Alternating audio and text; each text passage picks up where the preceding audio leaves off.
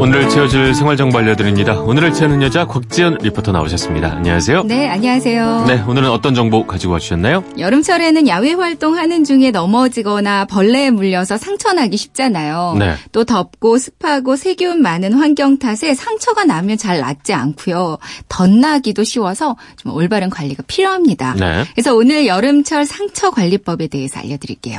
예전에는 까지거나 긁히고 베었을 때 일단은 집에서 야 빨간 약 가져와 뭐 이런 얘기 많이 했었는데 네. 그러고 보니 참 빨간 약을 바른 지도 오래됐어요. 엄청 오래됐네요. 그쵸. 요즘도 예전에는- 바르고 있나요? 이거? 예전에는 무조건 발랐는데 네, 일단 말이에요. 빨간 약이었었는데. 어, 요즘에도 발라도 된다고 합니다. 근데 네. 요즘에는 빨간 약이나 과산화수소를 막 이렇게 하얗게 부글부글 거품 나게 소독해 줬잖아요. 되게 아팠어요. 이게 네. 요즘에는 좀 무조건 안 좋다 이렇게 생각하기 쉬운데요. 네. 꼭 그런 것만은 아니라고 합니다. 네. 성형외과 강성훈 전문의한테 한번 문의를 해봤어요. 네. 이제 상처난 곳이 진물이 많고 2차 감염이 있다면 이때는 우리가 흔히 말하는 빨간 약 이걸 사용하는 게 좋다고 그래요. 네. 딱지를 만들고 진물 나는 걸 말려줘야 상처 회복이 음. 빠르다고 하거든요.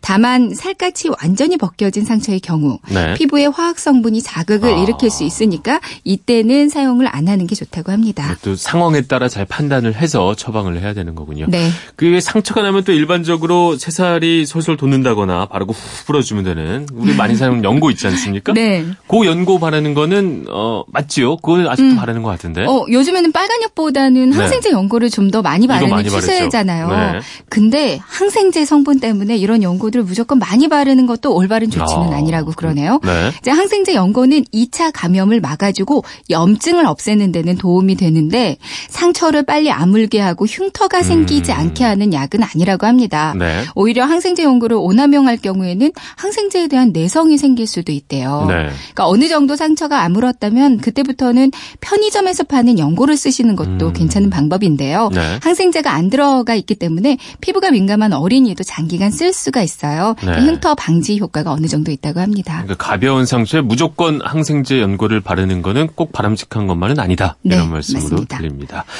요새 뭐 습윤 밴드란 것도 있다고요? 전 이건 잘 모르겠는데 습윤 밴드는 어떤 네, 건가요? 스빈 밴드라고요. 네. 어, 저도 아이들 다쳤을 때 여러 번 사용을 해봤는데 네. 저희가 흔히 붙이는 밴드처럼 네. 막 갈아주면 안 된다고 들었었거든요. 그래서 언제쯤 갈아줘야 할지 잘 음. 모르겠더라고요. 그래서 수변밴드 제조 회사 두 곳에 한번 문의를 해봤습니다. 네. 일단 상처가 나면 상처가 아주 깊지 않을 경우에는 상처를 좀 습하게 유지해주는 게 흉터가 남지 아. 않는데요.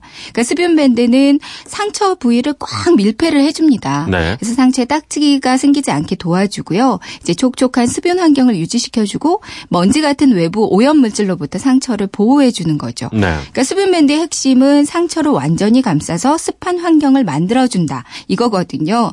그래서 수분밴드를 고를 때는 가장자리가 잘 붙어서 공기를 최대한 차단시키는 제품이 가장 좋습니다. 네. 아, 공기가 통하면 딱지가 생기게 되는데 그럼 상처를 낫게 해주는 그 세포들이 딱지 아래 갇힌다고 그래요. 네. 그래서 오히려 상처 회복이 좀 더딜 수 있고요. 음. 흉터가 남기 쉬운 거죠. 그러니까 이게 결국에는 상처를 좀 습하게 유지해준다. 이래서 네. 습윤 밴드란 말씀인 것 같은데. 맞습니다. 그럼 올바르게 사용하는 방법은 어떻게 되는 건가요? 일단 수분밴드는 가벼운 찰과상일 때만 사용하는 게 좋다고 하고요. 네. 화상이나 물집이 생긴 거면 피해야 됩니다. 감염이 된 상처도 이제 습한 환경이 균을 더 잘 번식시키잖아요. 네. 그래서 피해야 되고요. 그냥 넘어졌다. 가벼운 찰과상이다. 상처 부위가 좀 지저분하다면 상처 부위에 생리 식염수나 그냥 흐르는 물에 깨끗이 씻고요. 네. 물기가 마르도록 놔두고 제품을 양손으로 한 1분 정도 가볍게 감싸주면 접착력이 더 좋아진다고 하거든요. 네. 이제 물기가 다 마르면 그때 붙여주는데 크기는 상처를 완전히 덮을 만큼 큰 게 좋고요. 가장자리가 잘 붙었는지 좀 확인을 해주세요. 손으로 가볍게 눌러서 마무리해 주시면 됩니다. 네. 이제 진물 같은 게 나오면 수변 밴드가 이렇게 하얗게 부풀어 오르거든요. 음. 이때 정말 떼내고 싶은 강한 충동이 느껴지긴 그렇죠. 하는데 일단은 그냥 두세요. 네. 수변 밴드를 너무 자주 갈면 보습 환경이 깨지기 때문에 치료 효과를 떨어뜨릴 음. 수 있다고 하거든요.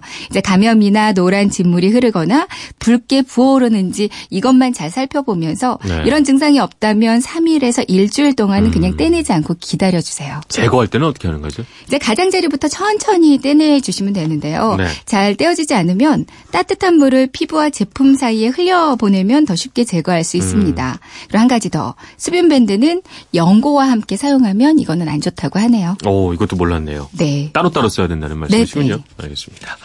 가벼운 뭐 찰과상에 대한 처치는 알겠고, 근데 요즘 같은 경우에 이제 벌레가 한참 많고 많이 물리게 되잖아요. 네. 이것도 워낙 가렵고 막 이러다 보니까 붓고 또 긁고, 긁고. 상처가 덩나기도 하는데 요거 어떻게 하는 게 가장 좋을까요? 어, 우선 가렵다고 긁으면 독소가 주위 조직으로 퍼진대요. 네. 긁지 않은 게 중요하겠고요. 네. 어, 요즘에는 침 묻히는 분들은 안 계시죠? 아, 저도 급할 때 가끔 해요. 묻히십니까? 긁다 긁다가 아우 고통스러워 하면서 어, 살짝 한번. 그럼요. 아, 아닌가요, 이거? 가려움증은 해소되지 않고 네. 오히려 침 속에 있던 우리 연쇄상구균, 포도상구균 이런 균들이 상처를 어. 아주 악화시킬 위험이 있다고 합니다. 네. 묻히지 마시고요. 알겠습니다. 일단 벌레에 물리면 피부와 피하 혈관을 수축시켜주는 게 좋은데 네. 흐르는 찬물로 씻어주거나 물린 부위에다가 얼음 을 조그만 거 올려놓는 것도 좋대요. 네. 그리고 나서 소독제 사용해서 소독을 한번 해주면 세균 감염까지 예방할 수가 있고요.